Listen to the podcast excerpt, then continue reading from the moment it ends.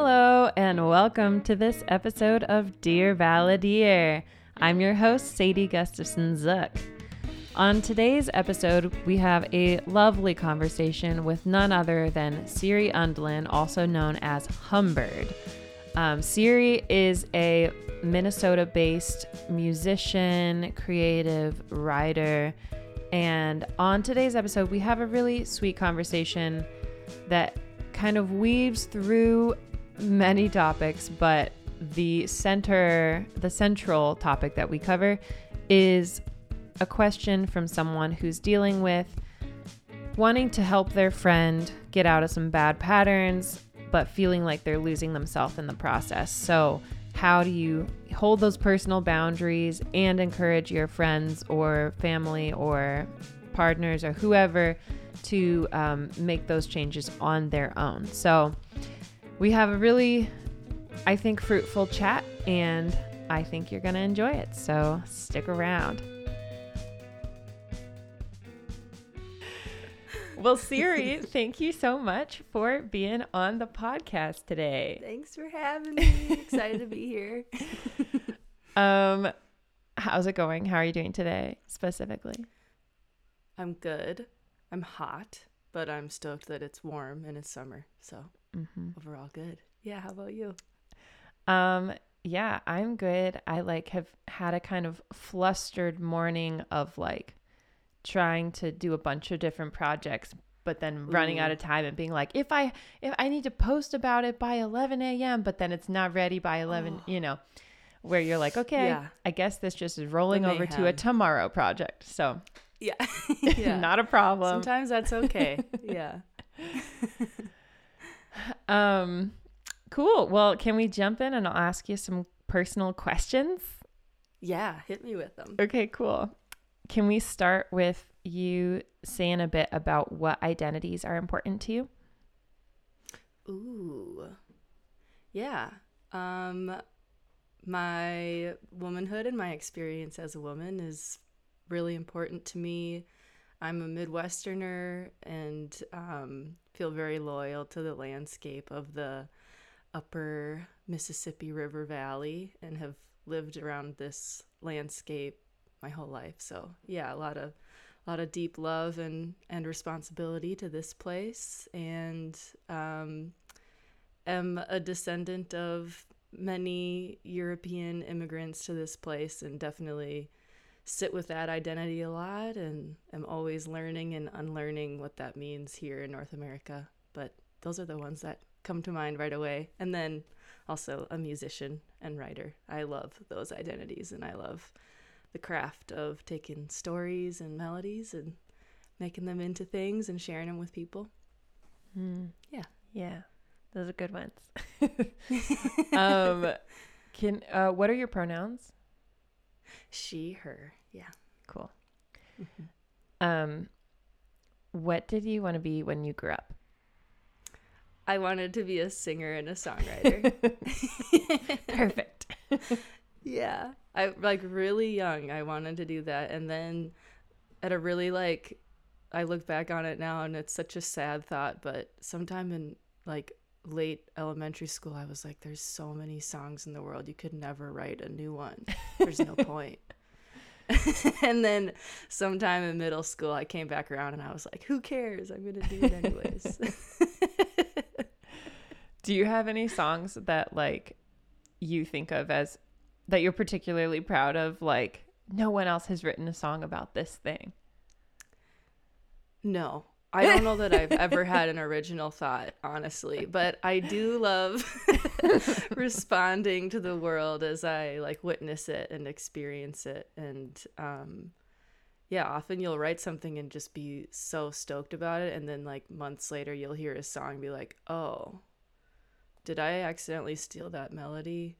Or you'll like read a book that you love for the 10th time, like, oh, wow, they really were talking about that and I forgot.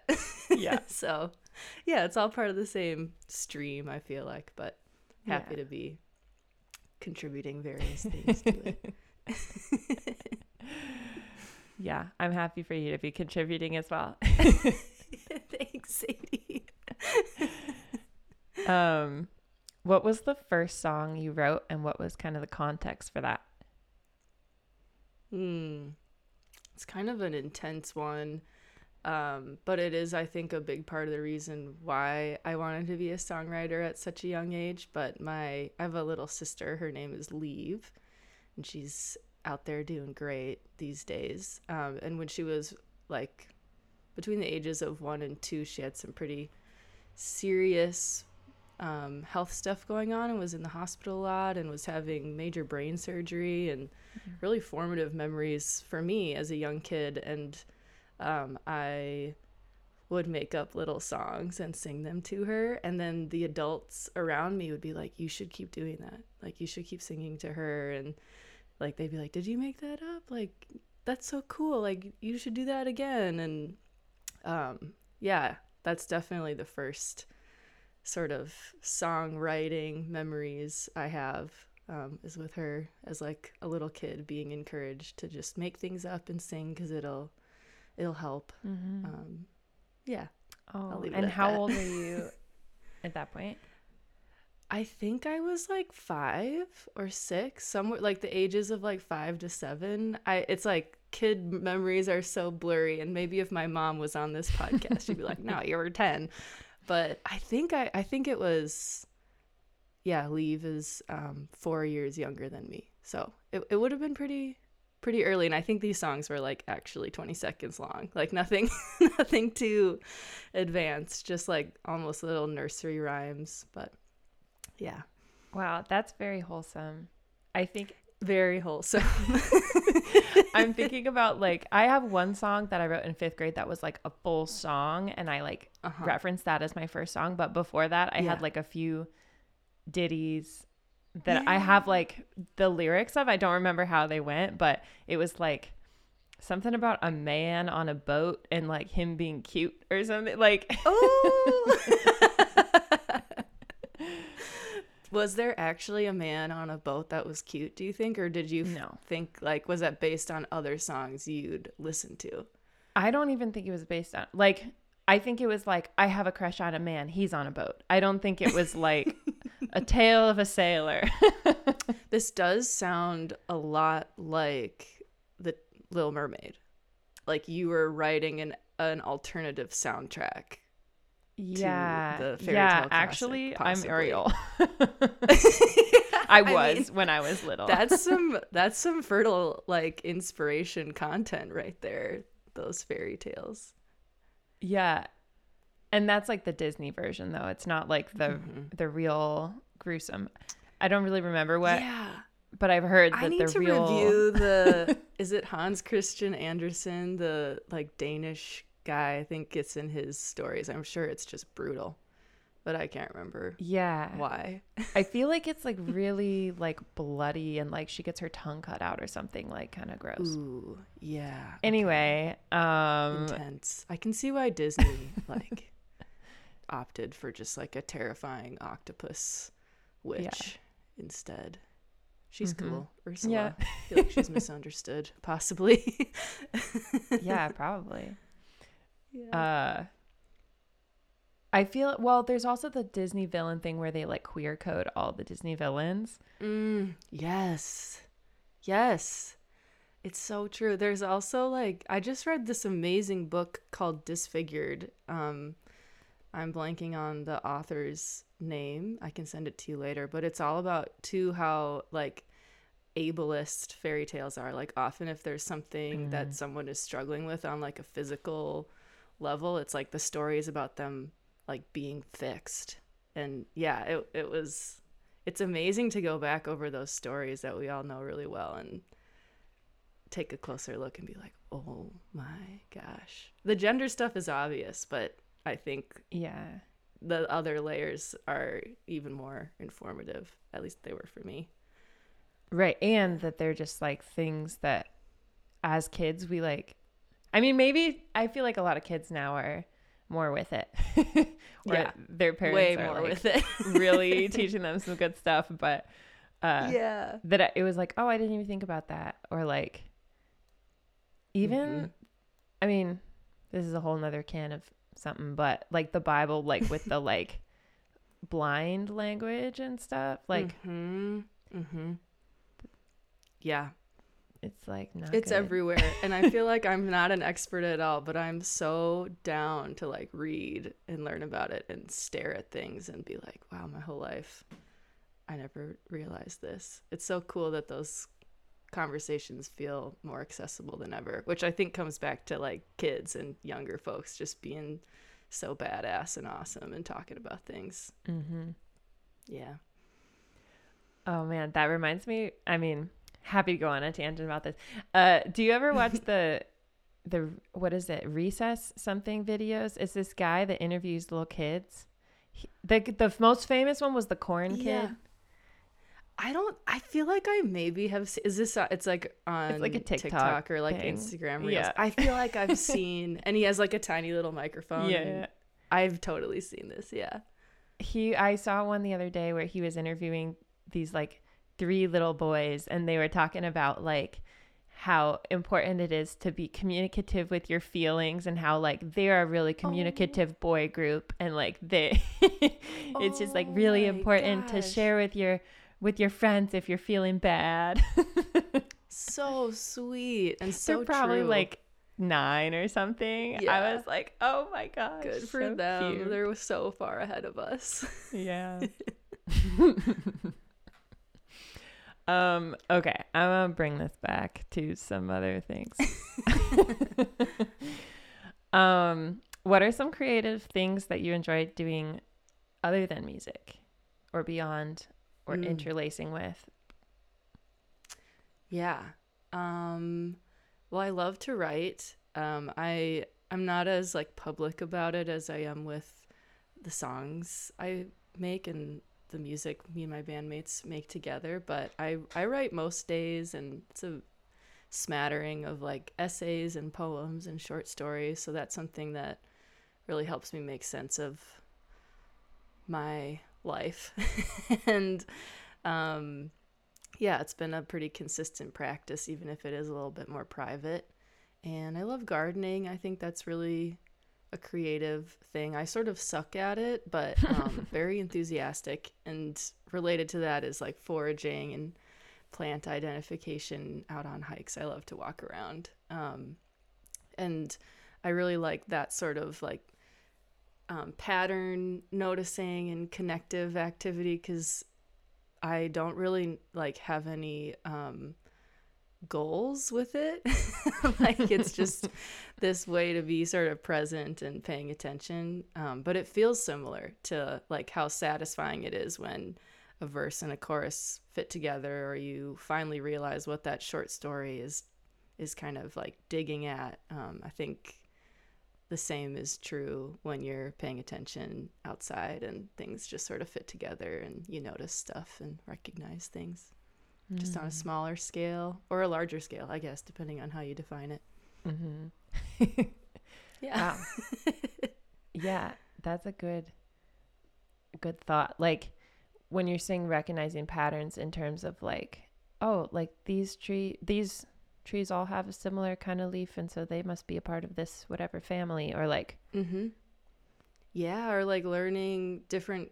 There's like yeah, every family has like a different flower structure or leaf structure. You start to kind of see patterns, like in the like north, south, east, west, or like if you're on some bluffs or in the mountains, like elevation, and yeah, it's fun to notice like the the classification patterns for sure, and then also just the geography of um, of like where you are. And I Mm. um just to say I don't want to sound like an expert. I'm like such a beginner in all this stuff, but um also the more I learn, the more I realize I'm like always going to be a beginner, which is rad. Very down for that. yeah. This is making me think about the game GeoGuessr. Have you ever played that? No, but I like the name. It is so fun. I feel like I'm just like, okay, let me tell you about all these internet things I found. But it's like a game that is essentially a Google Map street view of somewhere. It just like plops you somewhere in the world. And then you have Yeah. to guess. You can like walk around kind of as much as you Uh-huh. want. Um, and then you guess where on a map it is. So like Whoa. paying attention to the trees or the languages on signs or like um, what types like how the cars look or um, This is like an advanced version of Carmen Sandiego. yeah Did you ever play that? it really is uh-huh? I guess it wasn't a video game; it was a computer game. But yeah, that's awesome. That sounds really fun. yeah i played it a lot at the beginning of the pandemic Yeah. and i feel like I, i, got, wish I'd known about this at the beginning of the pandemic. It sounds awesome. yeah i just think that as someone who's like good at or at least really attentive to identifying trees and plants and stuff i think that that would really help you yeah, you might like know what region you're in based on yeah what's growing. Oh, that sounds Mhm. fun. Okay, we'll have to swap some links after okay i'll write it down after this conversation. um okay amazing and then maybe a connected question is what is something that makes you lose track of time Hmm. Reading, probably. I mean, there's, I love losing track of time. I would consider that a hobby in and of itself. I'm always like trying to pursue that experience because it's awesome. But um, yeah, I'll, I'll like lose hours of a day that I really needed for like work or something to a good book, which I wouldn't trade. You know, when it happens, it's like, the book got me. But um, yeah, that happens a lot. I'll often like go to bed or I'll get in bed at like a totally reasonable hour and be really proud of myself and then read until like 3 a.m. and then um, just like suffer the next day. And it's. It's just my own fault. I was like, I had everything. I was in the right place at the right time and just lost track.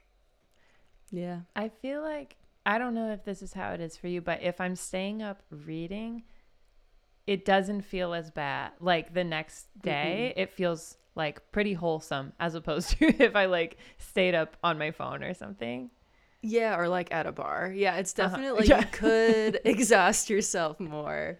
But I sometimes like reading at night is this really mystical thing. I feel like you're just you're traveling in your mind and your imagination while everyone else is like sleeping and dreaming and it's dark outside and reading to like crickets. I love that feeling, but I will do it all night. Like I have sat there and like I think I read Memoirs of a Geisha in one sitting and I finished it as the sun was rising one time and I was like, "What the hell did I just do?" Cuz it's like the book is great. Like enjoy it. Like stretch it out a little bit, you know? Like you don't need to read it in one sitting, but yeah. You c- you just lose track of time sometimes. Um, that's lovely. well, should we transition into your song? yeah, we get whatever whatever you want to do. Okay. Just happy to be here. Um, so just for the listener, our questioner has some questions about I don't know, ha- helping a friend, feeling like they maybe are not sticking to their boundaries, trying to be empathetic to this traumatized friend who isn't changing their patterns. We'll get to it, but anyway, just Mm. keep those ideas maybe. And do you have any other ideas to add before we listen to the song? No, I, I that was a good summation Okay. that you just did. Okay, cool. well, this is a Siri's song or a Siri's project Humbird, their song called May.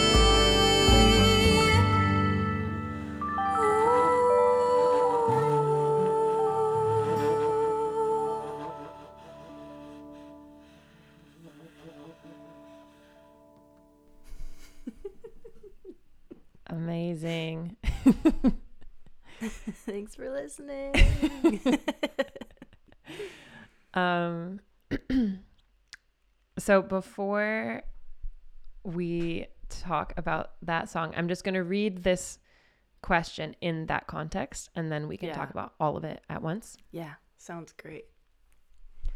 Dear Balladeer, I started out helping a friend in desperate need in April who said he was ready to change his patterns that led him to needing serious help. He's now living with me. He is doing nothing to change. I feel like I'm running a marathon to help him and he is standing still. How do I hold space for someone to heal and acknowledge that they have trauma and pain while also having healthy boundaries for myself? It is ruining our friendship and professional relationship. He is unable to actually ask for help and is incredibly passive with the way he speaks. I want to help, but how do you help someone who makes serious assumptions because he can't finish the actual sentence of asking for help? Mm. Oof. Yeah. No, just so many feelings for this person and a lot of love. Yeah. yeah. Can you say maybe let's hop back to the song for a second and talk maybe Mm. about how how that came about or what that came from for you and how that might apply to this letter writer? Yeah. Um well when you sent the question to me I like got chills cuz I think anyone who's been in a scenario where you love someone deeply like regardless of you know the parameters of the relationship and what type of relationship it is you love someone deeply and it's really hard to watch the ones you love suffer and you want to fix it and you want to do everything you can to fix it and the song may was written from a place of like me sort of uh finally admitting to myself that I can't fix anyone. I can only wish them well and be kind and honest. And um, the lyrics are written in a way that's sort of modeled after an Irish blessing of like, um, may you find your river, may it take you all the way. Um, may it whisper all the things I couldn't say. Just sort of the these statements that are like wishful but feel grounded. Um, Mm. They're like looking towards the future, but um, yeah, very much directed at someone and, and wanting the best for them, and finally, finally admitting that um, I had done everything I could and still ultimately failed because I was I was never gonna fix someone's problems for them. Yeah. Failed in what regard? Like failed in moving them to a different place? Like uh Yeah, metaphysically. I had I had failed in my understanding of the situation, and I had also failed in my own idea of what success was, if that makes sense. I Mhm. had seen someone close to me struggling, and I had wanted to fix everything for them, and that was never. You, you, unfortunately, we like don't get to do that for people as much as we want to. And then um, I had just sort of it was almost like when I wrote this song, I had like blinked my eyes open and realized that this years long situation, I had completely misconstrued it because I felt like it was my fault or my um, obligation to like never um, state my own needs, never prioritize myself in a scenario and um, yeah, kind of waking up and realizing that this person I love was navigating huge instrumental foundational elements of trauma in their own life and um, and that it wasn't my job to fix that for them. It was it was their work and and their life um, and and I couldn't do it. I couldn't do it for them but I could write a song just wishing them well and honoring them where they were at in their process of healing and and moving even if it looked stagnant and stuck to me. And um, the act of writing this song was was really powerful um, and healing for me to just say i hope i like want the best for you and only you know what that is and i can't give it to you if you don't know Hmm. Yeah. Yeah. Yeah, I can see how that would be a really like gr- grounding kind of realization to have in the way that I feel like sometimes only comes through writing a song or or writing or Mhm. just things where you're like putting your feelings out there in a way that you're like trying to really consolidate like you're like whittling away at like this big chunk of ideas until you just get to the Yeah. essence of it which is like I cannot help this is not Yeah. my I, or I've thing. done all I can. Like it's up to you, and like good luck. Um, and then I think something that maybe people hear in the song, or maybe not. I, I'm not sure because it it's a it's a pretty song. Like it's this like pretty plucking pattern, and the melody is like very like um, long and just uh, sort of straightforward, but like I was like wrecked when I wrote that song. I was so heartbroken and just felt really shattered and um, like I had failed one of the most important people to me. Um, so like yeah, it just comes from an incredibly like raw and painful place. But um, I did write it like five or six years ago now, and um, and it's different. You know that Mhm. it's I sing that song and um, it does feel like a constant sort of affirmation of like my own boundaries and my own ability to support people and lo- love them. So the definition of the song has changed and my own emotional backdrop while singing it has changed, but yeah, does it ever come from a place of just like deep hurting and um and just anger and frustration, of wanting it to be different, different than it is. Hmm.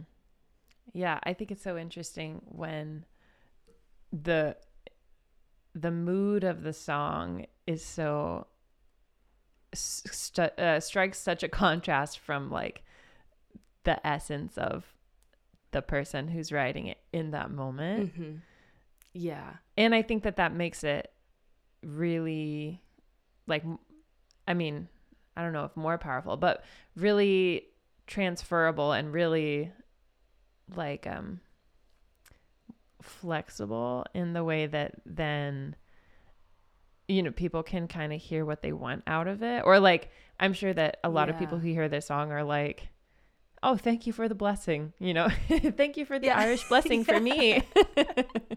Yeah, which like it is, you know, that's I feel like that's a fun thing about like lyrics too is it's this song is about something so specific, but you can play around with it and keep it vague enough that um it could be about anything, which is like I think that's like a dangerous tightrope to walk, but um sort of ended up happening naturally on this song and yeah, I don't know about you at shows, but my favorite is when people come up to me and tell me what they think the song is about. um, they're like often very confident, and you're like, "Oh wow, that's cool that you think it's about that." Like that's it's such a delight about live performances. People really do hear what they need to hear. hmm Yeah, that is fun.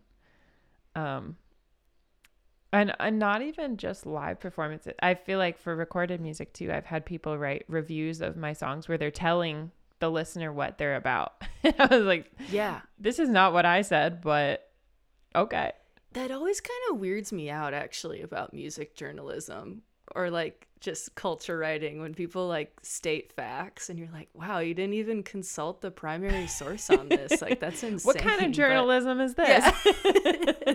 yeah it's like this weird weird thing about responding to art and creativity that we like often don't question people's take on it in a public forum but it is like huh i wonder what the artist would say about that Yeah. Well, Yeah. that's also why, like, for this podcast, I like was when I was first thinking about it and trying to think of the like the form that it would take and like how would I get songs that are perfect for each thing. And at 1st I was Mhm. like, okay, I guess I could just like listen to a bunch of music and come up with songs, but also like only the songwriter knows where the songs are coming from. And I feel like this is a really good Mhm. example of that because this isn't a song that I would have, you know, just based on like either looking at titles or just like listening through and being like, oh, this is automatic. Like, you know, yeah only the songwriter knows what was happening for them when they wrote the thing and why that might be applicable to someone else in a certain situation. Yeah. Yeah. So true. Yeah. Um can we okay, jump into I think the song in itself has a lot of like the overarching message I think has been conveyed in terms of like, okay, letter writer, you're trying to be a good person and you are a good person and also it's not your responsibility Mhm. um yeah, and I think but just also, yeah, like it's you're responsible to the ones you love, but um, you can't you can't get them up off the couch or moving in their own life unless they have that momentum. And I think that some people, you know, like I think there are like born caregivers in the world who love to do it and it feeds them and it's part of like what their offering is in their short time here and then there are other people who are in caretaker positions that end up being incredibly draining and unbalanced and at times really toxic. And what i heard in the letter in particular and was resonating with was like the building resentment and how like it can ruin friendships and working relationships. And it just sounds really dire. Like if that's already what's happening then like then the letter writer just has to make a change. It's like already if you're going to lose a friend and a and maybe a collaborator um then like what are you what are you waiting for? Not not, not that that makes it any less excruciating or awful but um yeah it's just shitty situation but you gotta you gotta set those boundaries. I don't know i feel like everyone talks about boundaries all the time and it can sort of be like white noise in the end but i think just being strong in the sense of like your love for this person and your love for your own life. Yeah. sounds like- and I think yeah. also like to to to talk about the tangible things that can be boundaries, like saying like this Mhm. person cannot live with you anymore. Like some like that you need Sounds to like that needs to change. figure Yeah. out a situation and they need to like this isn't your responsibility except it is your responsibility to like take care of yourself and your space and so Mhm. uh and Mhm. hopefully also like you're a member of like a support system for this person and that you're not like I don't know what this Yeah. situation is like maybe they really feel a lot of responsibility for this person in terms of like oh Mhm. maybe I'm their only friend or they aren't in touch with their family or Yeah. I feel like there could be any number of things, but that also is just like priming a situation to be bad if you're the Mhm. only person who is um on this person's team and like looking out for them, Yeah. especially if they're not looking out for themselves. Um yeah. Yeah. like- and yeah. I don't I'm not a ultimatum person. I think they suck even though they might be necessary sometimes.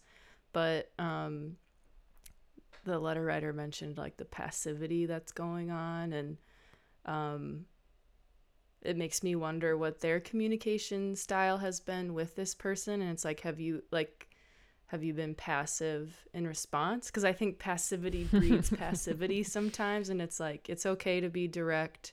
It's not about ultimatums but it can be things like this is ruining our friendship. How can i help you move out?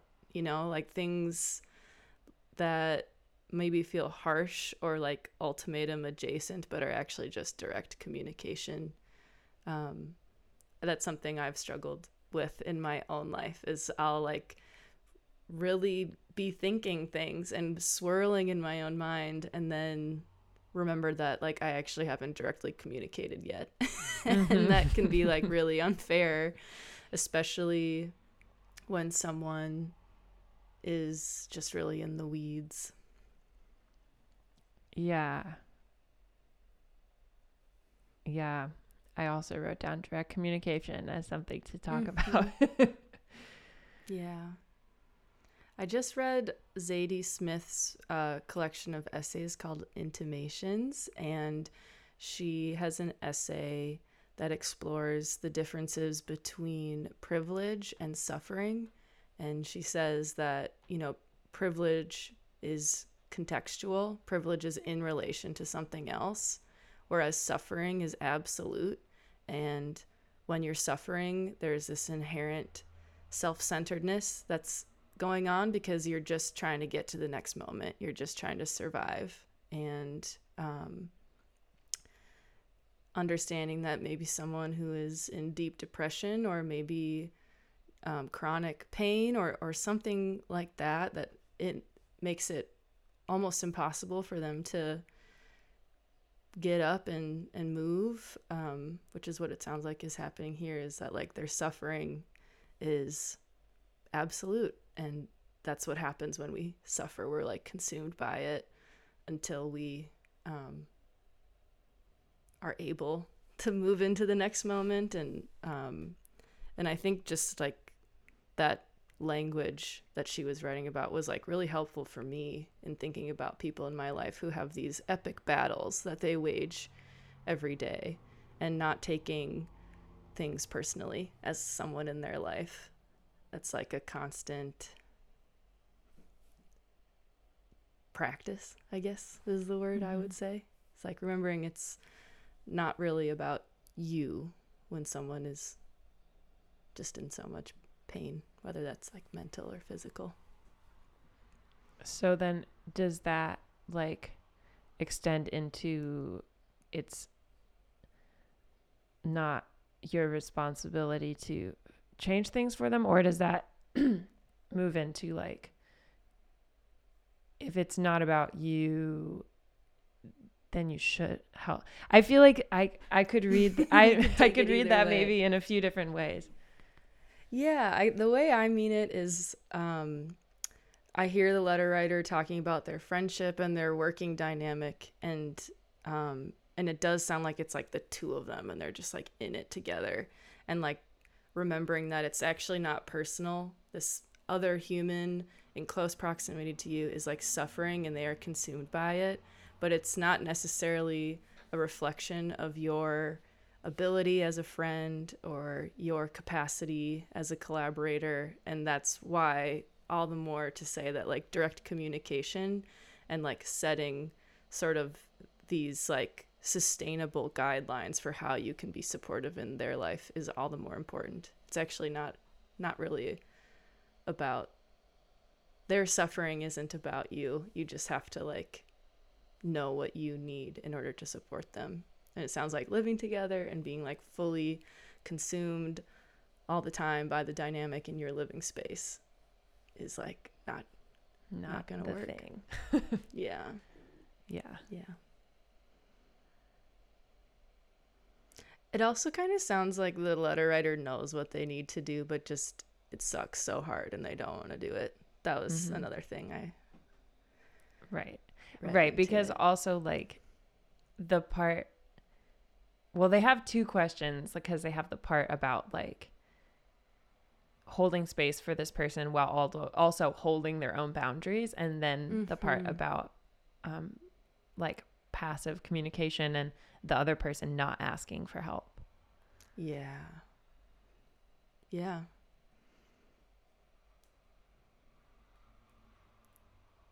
I, I think wonder- they know. yeah. No i think that they know too. Hmm um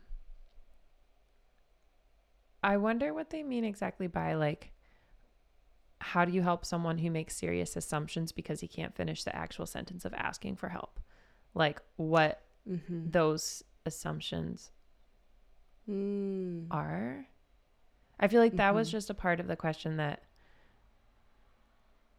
when i read it the first time i was like okay this is just talking about like passive communication Mm-hmm. but serious assumptions about what Yeah, when I when I read that I was just thinking about um the ways that things like chronic mental health or pain or whatever it is the assumption is like oh I'm not worthy. I'm not even going to ask for help because it doesn't matter and nothing matters. Mm. Um which I've experienced as a friend receiving that information from someone I love. And I've also been in dark places where I don't ask for help and I assume that everyone around me is thinking the worst based on how I'm acting. And that's just like a place of deep immobility. Um, but that, yeah, that's, I guess that's how I took that part of the question of like not even asking because they're just so deep into the, the spiral. Yeah, that makes sense. I think I was thinking more like but I I'm not sure if that makes sense. What? uh like assumptions that they can live with this person. But I think that you're probably more. Oh yeah, that could totally be part of it. Like Or, like- assuming that yeah, they can just exist but not show up for existence while living in community with this person who's writing the letter. Yeah.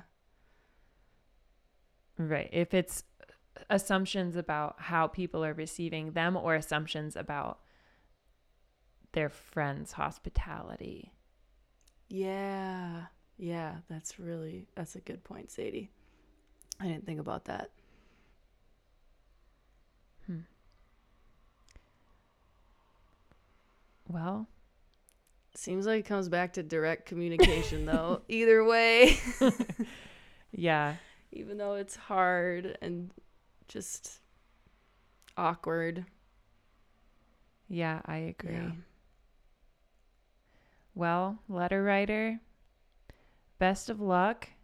I hope you can feel the rallying of everyone who listens to this podcast. Yeah. and just tell them. Tell your friend. Tell your collaborator where you're at because it sounds like stakes are pretty high and it's been going on for a while. So like I don't know. Turn And- around and look it in the eye and, and say what's up.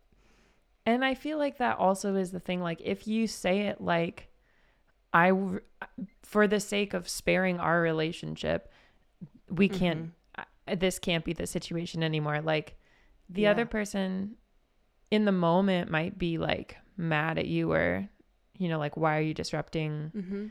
my stability? But also, ultimately, like, I feel like that is really reasonable and that Mm-hmm. you know, once if they're in a better place, they'll be able to see that you were just like acting on behalf of both of you and not even though it is like saving yourself and also Mhm. it is like saving the unit of you and this other person having some kind Yeah. of, some kind of relationship. Yeah. Yeah. Absolutely. All right. Mm, good luck. Well, Siri, thank you so much for being on the podcast. Oh, thanks for having me. I think this is such a good idea, and I, um, I'm excited to just hear you continue on talking and answering people's letters. I love the Dear Abby, Dear Sugar stuff, but this Mhm. is an even more interesting twist. So I'm really excited to be a little part of it. I definitely am. I've been a long time dear sugar person, so there's definitely some of that, and Mm. and songs are like just such nugget. Like someone went to such work trying to distill whatever situation they're into a nugget. So like, Yeah. why not just pair those together? Yeah, and I think sometimes when people are writing letters, it's like they they're looking for answers, and often songs give them to us in an indirect way that's like empowering, hmm which is, yeah, it's a, it's a good idea. You got a good idea here, Sadie. Thank you, thank you. um, is there a place on the internet that you want to direct people to to learn more about your music, or any other Hmm, project well- that you want to advertise? Yeah, I mean, humbirdmusic.com is sort of the catch-all, but um, I'm on the social meds. I'm in the streams on Spotify, etc. And yeah, I mean, any I'm sure like all the guests you have on this on this show, like we're out here making music in a really strange ecosystem of commerce and creativity and I think anyone listening to this podcast probably already knows how important it is to support what they want to see in the world but yeah I hope they'll stay in touch if they if they dug the song that we played earlier I don't know yeah. And is this Humbird with one M? Yeah H U M B I R D Great. Thank you for listening to this episode of the Dear Balladeer podcast. We have an accompanying playlist that is linked in our Instagram bio. So if you want to hear more songs about self sabotage, go on over there, check it out. If you want to become a supporting member of this podcast, you can go over to Patreon and go to the Patreon for me, Sadie Gustafson Zook, and that is patreon.com slash sadiebgz. And each member of that Patreon page receives an extended version of each podcast that comes out, where we have more conversations with the musicians. We hear more about their artistic side, their writing process, things like that. So if you're interested in that, head on over to patreon.com slash sadiebgz and become a member.